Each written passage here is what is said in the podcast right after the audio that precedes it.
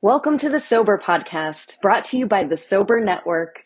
We're revolutionizing the treatment industry by creating its own token economy and much more. Get ready to hear fresh ideas in an industry that has relied on dated interventions for decades. We're helping a new generation of substance users who are digital natives, and our technology expertise is resulting in impactful social change. We understand how to get things done. We walk the walk. Our multiple award-winning platforms have proven that technology, coupled with incentivized human accountability, produces measurable, positive outcomes. Let's get started.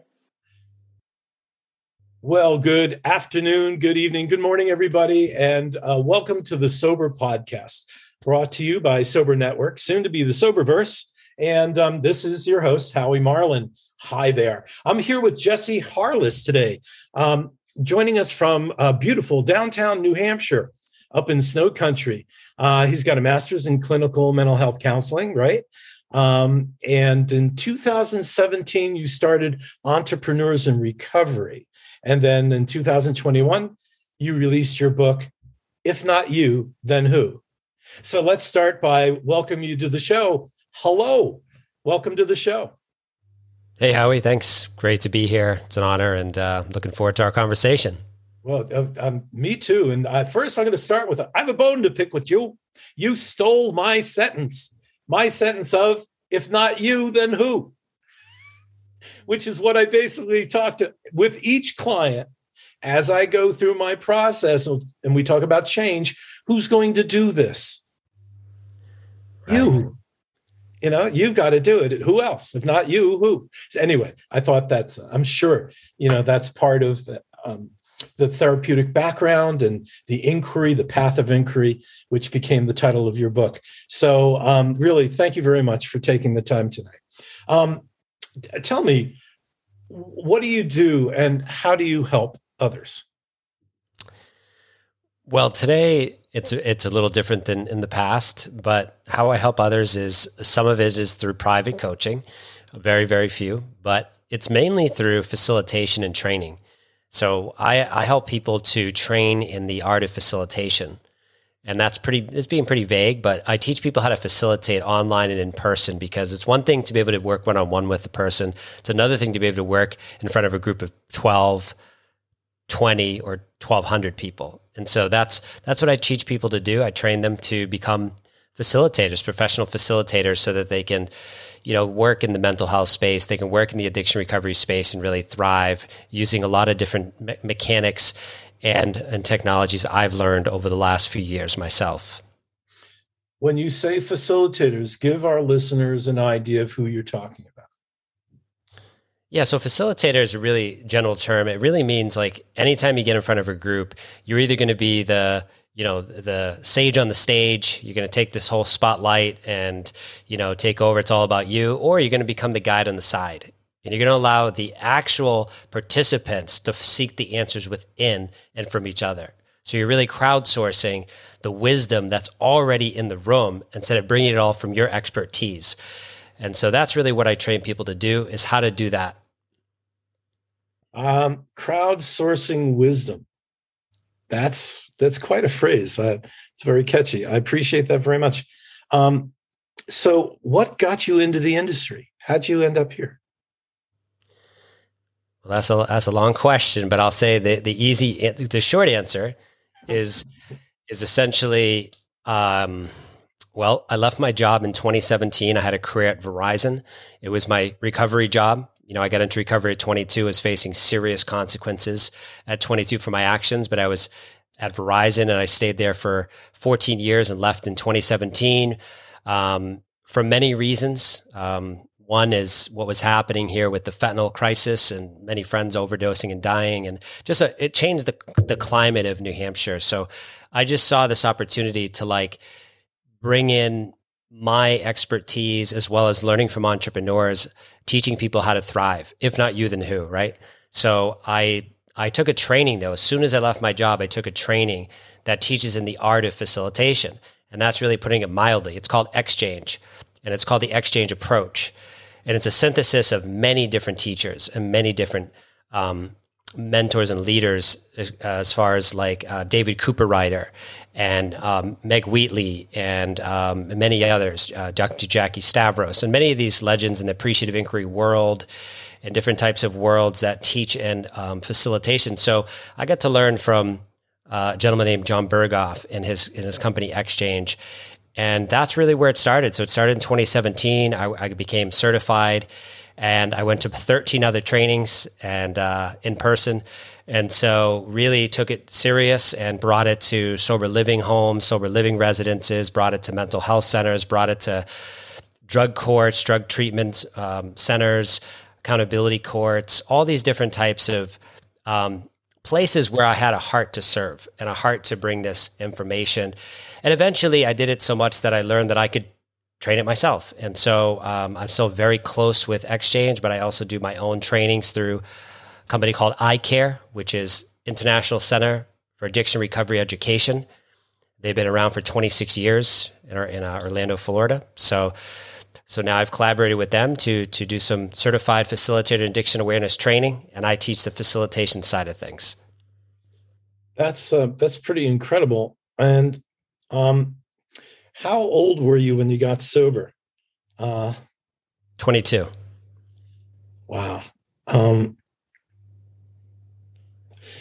and how has life changed for you?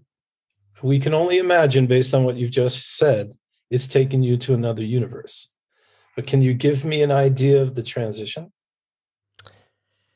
Yeah, I mean, really, 22, like I was, you know, alluding to, it, there was a lot of um, legal consequences for my addiction to opioids, for my addiction to many things. But we'll just say opioids to keep it simple. And I got arrested. It was very serious. And uh, the town that I had my uh, court appearance happened to be in Concord, New Hampshire. Hence why I still live here now, 16 years later, because this is where I found my recovery community. I was forced to go. I didn't have an option. it was a pretrial uh, probation, so I had to go to you know recovery meetings, and uh, ended up just getting plugged in and got really active. And I was really scared to lose my freedom, so I did everything I was told to do. Um, then I didn't go to jail, and that was a miracle. And when that happened, I realized you know, it was obviously I had it was obvious I had a second chance, but more than that, it was just it was just go time, and I really like just really worked hard um, and on, on my recovery, and I and, and, so I did some I did some things non traditionally, and that's why eventually, 16 years later, it took me to write a book about it. But I, I definitely took an approach that wasn't, I would say, the typical approach to recovery, and um, I think it could be very useful to others um, we all have different paths that we follow. And um, yeah, I just learned a few things early on, like getting a mentor, not just a sponsor, getting mentors, um, you know, having um, journaling and, um, you know, if you can, uh, to see a therapist and, and all these different things that I was learning early on that really helped me to like thrive, to be honest. And then, and that continued on. So my life, yeah, it's changed quite a bit since then. That's, that's really I'm going to tell you, you'll you will hear in just about every encounter from me that miracles happen every day. I speak with parents who are frustrated and scared.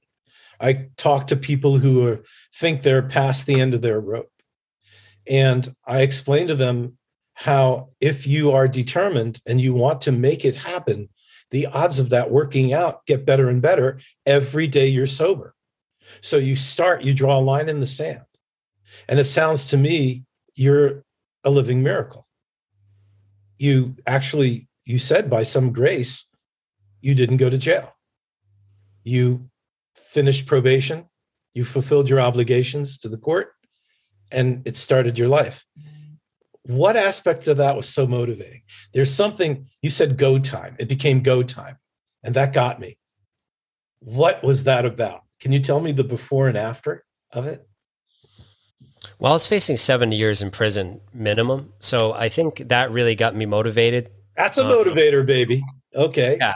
Yeah. I mean, it was basically like, you know, it, it was time to wake up and, and, realize like, and I had a lot of healing to do. Oh, I wasn't even touching the surface of the healing, but I just knew that I needed to find like a way to, to find purpose and this is why even early on with people in really early recovery, I talk about purpose because purpose purpose doesn't have to be some existent, existential thing. purpose can be as simple as, you know, uh, my purpose is to focus on my recovery. That can be your purpose. My my purpose is to focus on being an incredible father and a loving husband. Um, you know, different different ways to just simplify purpose, but it can drive you. And so early on, I had a purpose, and that purpose was to you know really to obviously to to put my recovery first so i would say that was my first purpose was the focus on my recovery and then i would say my next purpose was to you know just really excel at whatever i was going to do so like i just i really took my job serious and i really worked as hard as i could and came up with my own strategies for success and so, and then I started to listen to books, audiobooks, and I started to read books and I started to gain mentors. And I started to realize that these are the things that I was missing out on before 22. and these are the things, these are some key things that really helped me. Um, so that, so go time just means like I was, I was launched into this world of like, okay, I'm not going to prison. I have a lot of obstacles to face going forward but I'm going to face all of them. I'm going to be resilient. That's truly uh, the takeaway from this is that there's times where we find inspiration. And brother, it sounds to me like you found it. But it didn't just take you out of the world that you were in. It brought you into this, you know, very you are very accomplished. These are not efforts that are done uh, as a side gig, the or without significant and sincere intent. You had to put your nose to the grindstone to um, to do, you know, your your your your. Now I'm blocking that you've done so many things.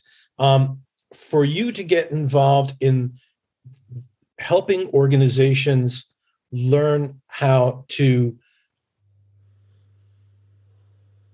motivate others to change.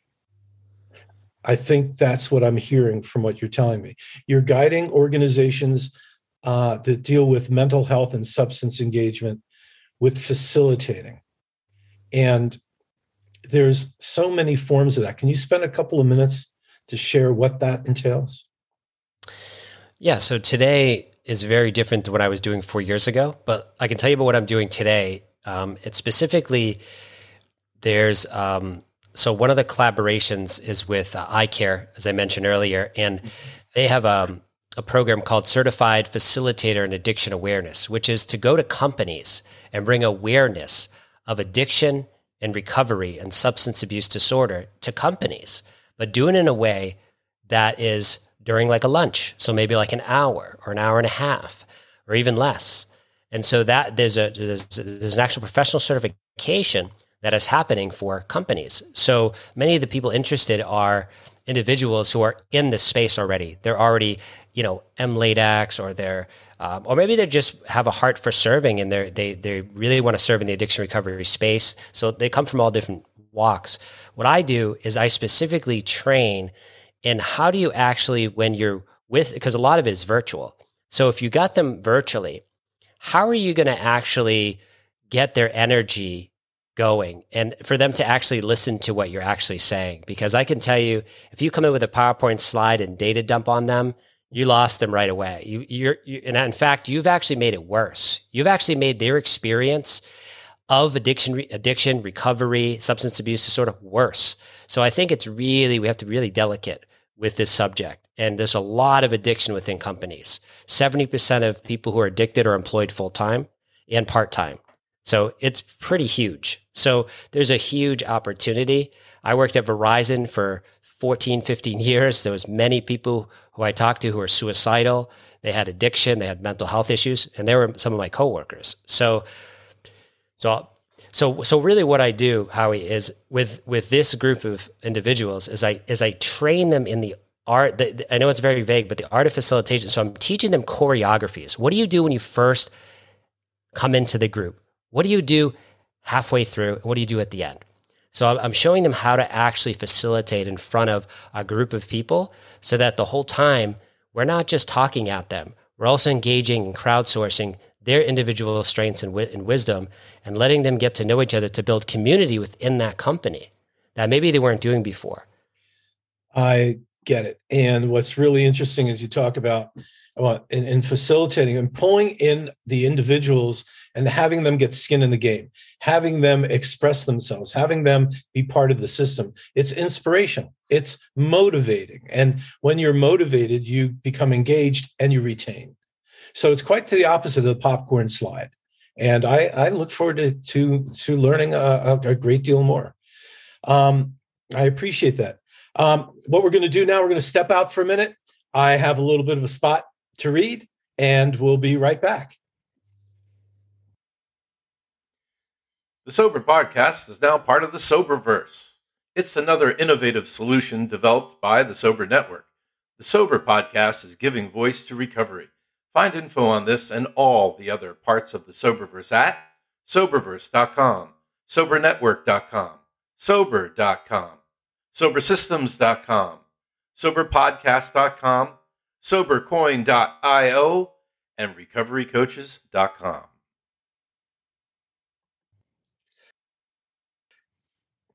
So we are back with our guest, Jesse Harless, and uh, thank you for your patience as I went through that.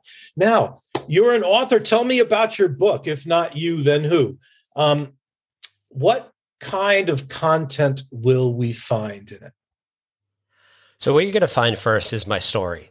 So, the first four chapters is literally my story, Spe- specifically the first three chapters, because I feel like if, if I was going to write a book, and I had read many, many books, uh, even books in the addiction recovery space, and I really wanted to write a book that not only told my story right up front, but it had a solution of what to do next. So it wasn't just this tale like a memoir. It actually was a memoir that turned into what is a solution I can I can work on daily. So the book starts with my entire story and then from there it goes into this recovery toolkit. And this recovery toolkit is something that I've learned. I've, I've celebrated 16 years of recovery in December 18th. So uh, you learn a lot you know, you learn a lot. You lose a lot, you learn a lot. And so I I learned quite a bit from many different aspects. And a lot of it I learned in entrepreneurship. When I became an entrepreneur and I started hiring coaches and different things. And I learned a lot of different things. And so I realized that I wanted to create a toolkit. And it's a 30 action toolkit. So it's not a couple actions, there's a lot, but there's a, there's a breakdown of what the toolkit is. And the toolkit's actually called Fears. Fears Recovery Toolkit because I love the word fear. I love the word fears. So I wanted to create a toolkit that was an acronym using fears, which is focus, elevate, appreciate, resilience, self care. And so those break down to focus on your recovery, elevate your recovery, appreciate your recovery, resilience in recovery, and self care and recovery. So each of those chapters, that's five chapters, all break down different action steps that you take, starting with what I find the most important one, which is focusing on your recovery. That's the very first action step. All the way to the last one, which is build your self care routine. It doesn't mean it comes last, it just happens to be that way in the book. So that's really essentially what the book is. And then chapter 10, the final chapter, is really my call for collaboration globally to really come together to stop messing around and bringing in all the strengths and all the money and all the entrepreneur and all the government money and all of it and start to really get serious about solutions and crowdsourcing solutions globally to start attacking the actual and maybe not attacking is not right not the right word but really healing bringing harmony in this space. Um, and so that's really chapter 10 is almost like my rant of like here's what i see and here's what I see can happen. And this is based off many conversations with people like you, many, many people. And so that's pretty much the book. Yeah.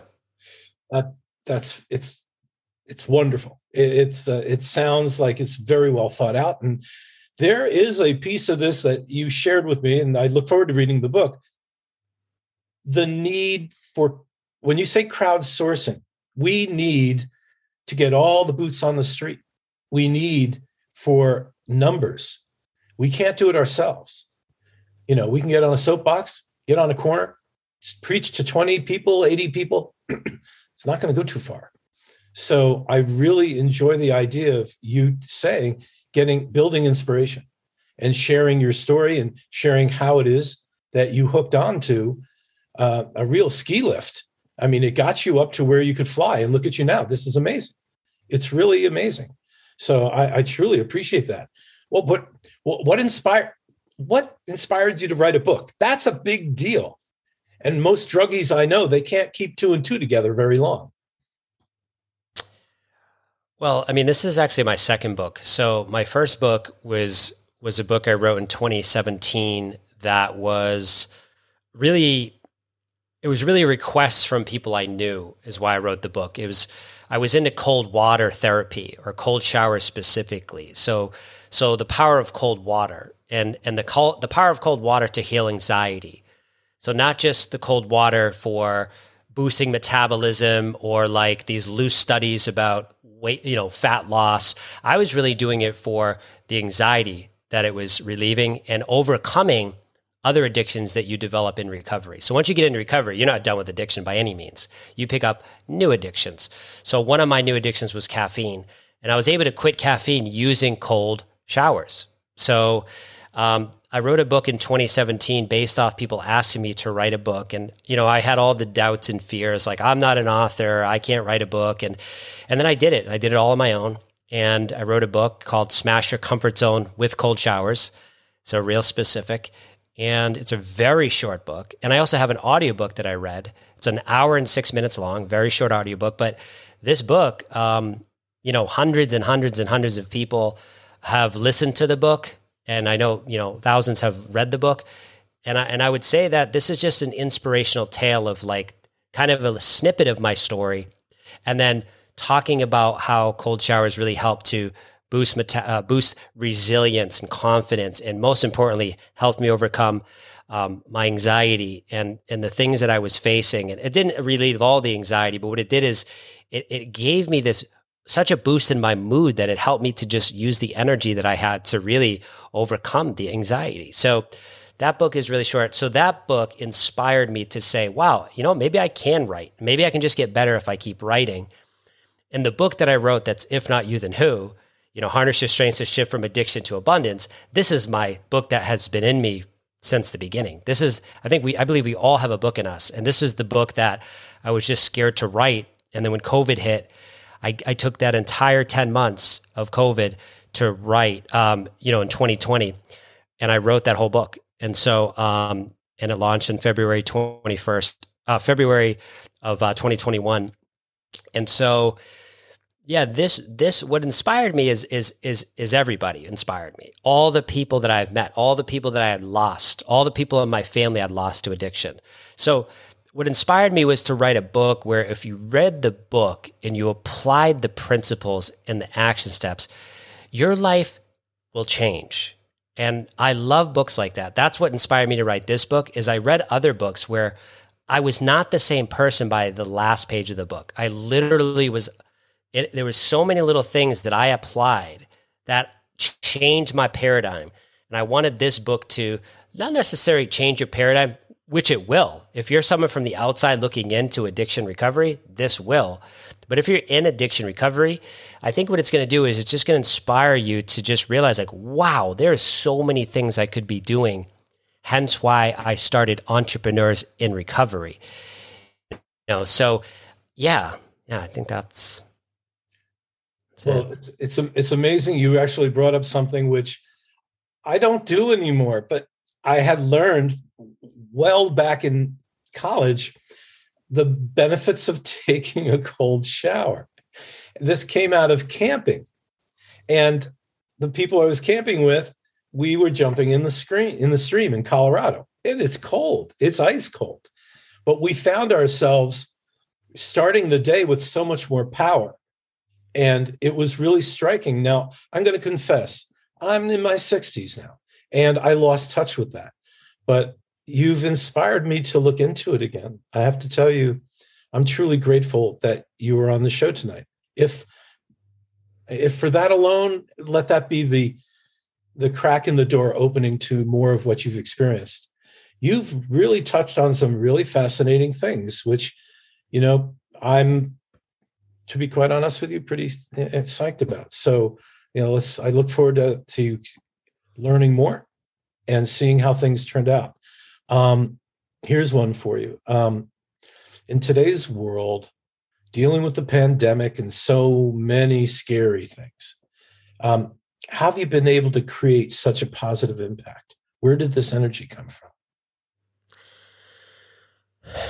Well, the fire's been in me a long time to really start to talk about what I what I've seen, what I've witnessed with with the stigma, with the solutions, with the collaboration.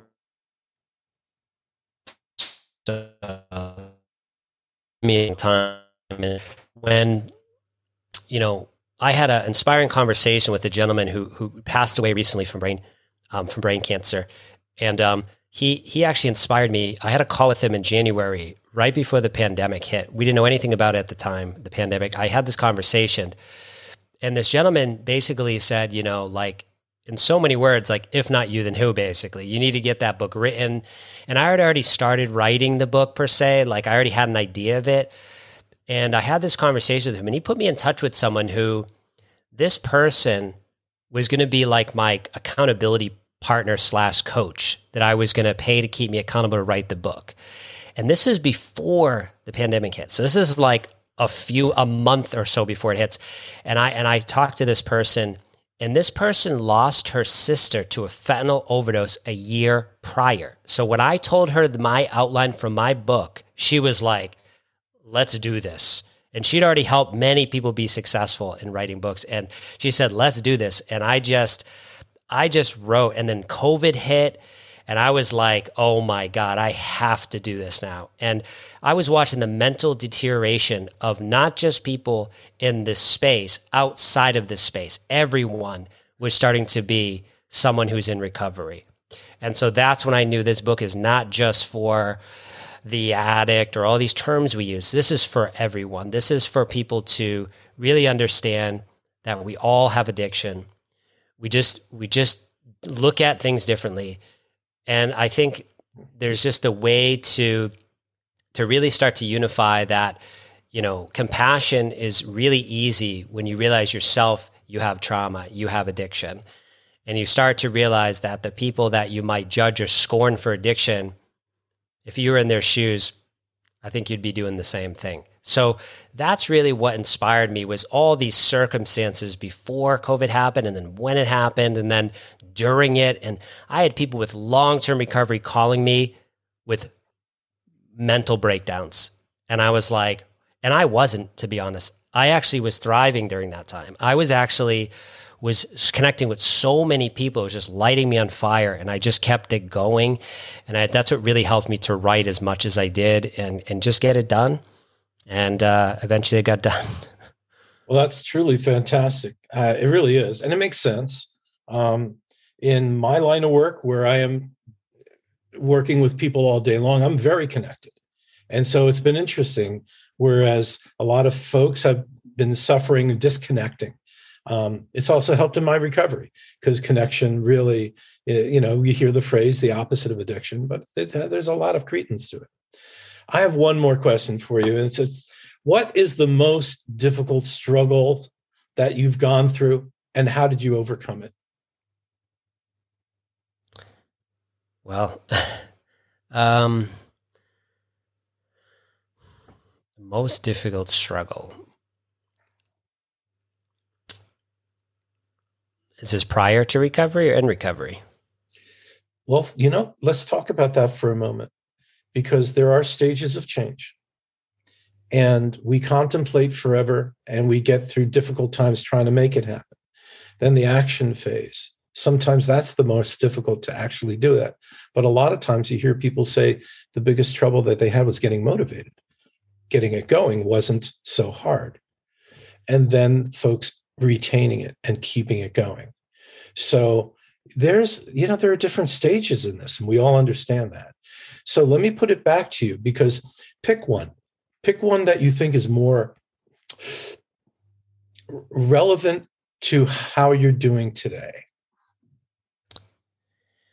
Okay, so let's let's do something more recent. So I would say I would say this last year, actually. I would say the beginning of 2021, January, was I was faced with this decision to continue doing what I'm doing because I had left a very successful career to really start uh, my dream in, in my own category. Because what I was doing, I couldn't even look up to anyone to what I was doing. No one else was doing it there was people who were doing it in different ways, but not the way I was doing it. So I'm like, I don't even have a, a, a mentor for this. But I just realized in January of the beginning of the year that financially, with the hardship of COVID and what it caused for my events and the things I was doing, I was like, am I going to continue doing this? Like, eh, what, like, the money was such a struggle. There was such a breakdown. There was such a, um, there was uh, basically the, the, the trauma that I still really hadn't dealt with the abandonment trauma that I hadn't dealt with with from my dad and and it really started to come up. And I really started to 2021 became the year of, of healing, really. It really became a year where I decided that with this money trigger, that this money trauma that just continues to repeat itself in my family and into me and over and over and over.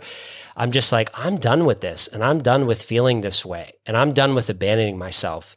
And that's when really in 2021, I started to go really deep into my self care like I never have.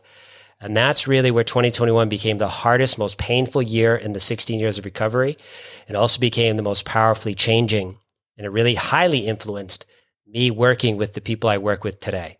So I would say what happened in the last 20, the last 12 months well, I know I, I said something like this a minute ago, but it's worth saying again. There is something truly inspirational in you in you, in the example that you gave, and taking advantage of this decision and to to jump at it and turn the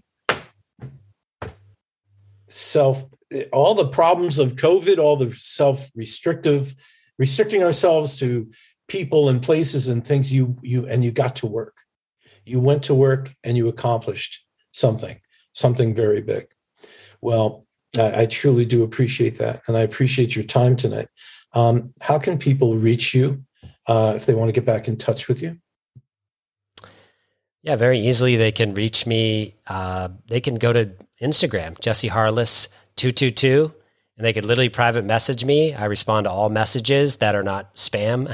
and then you could also just email me, jesse at jesseharless.com if you have any questions, or go to my website, jesseharless.com. And I try to keep people up to date with what I'm doing with my trainings. Well, you've got a um, very polished, very uh, well done website. And I truly believe that um, you you'll be hearing more from me individually. There there's directions that you are going in, which I think the ramifications of your work will be exponential. That you will indeed touch many, and that touch will inspire others. Um, any last parting shots? Do you want to shout out to anybody? The tradition now with podcasting.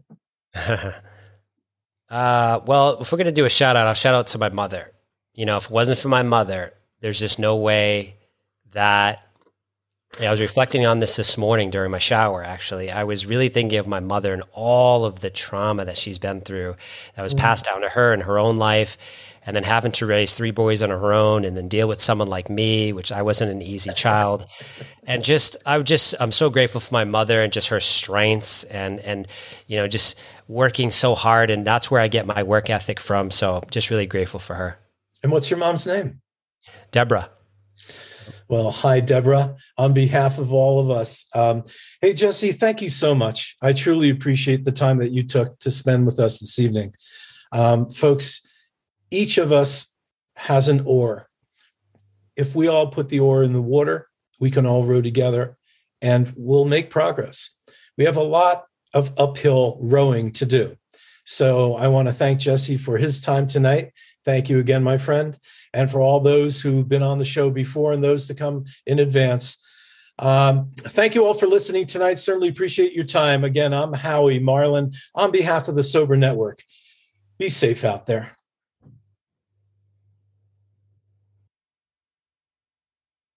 Thank you for joining us for this episode of the Sober Podcast. We hope it's been as good for you as it was for us. Please share our show with all of your friends, family, and acquaintances and future encounters so we can grow and make our mission a larger reality. We have a growing social media presence on all platforms, so find us and like us, especially on Twitter, Instagram, and Facebook. We're listed in all major podcast directories like Spotify, Google, Apple, and the rest of them. Thank you all who make this show happen. Howie, our host, Carrie, our producer, and our sponsor, the Sober Network.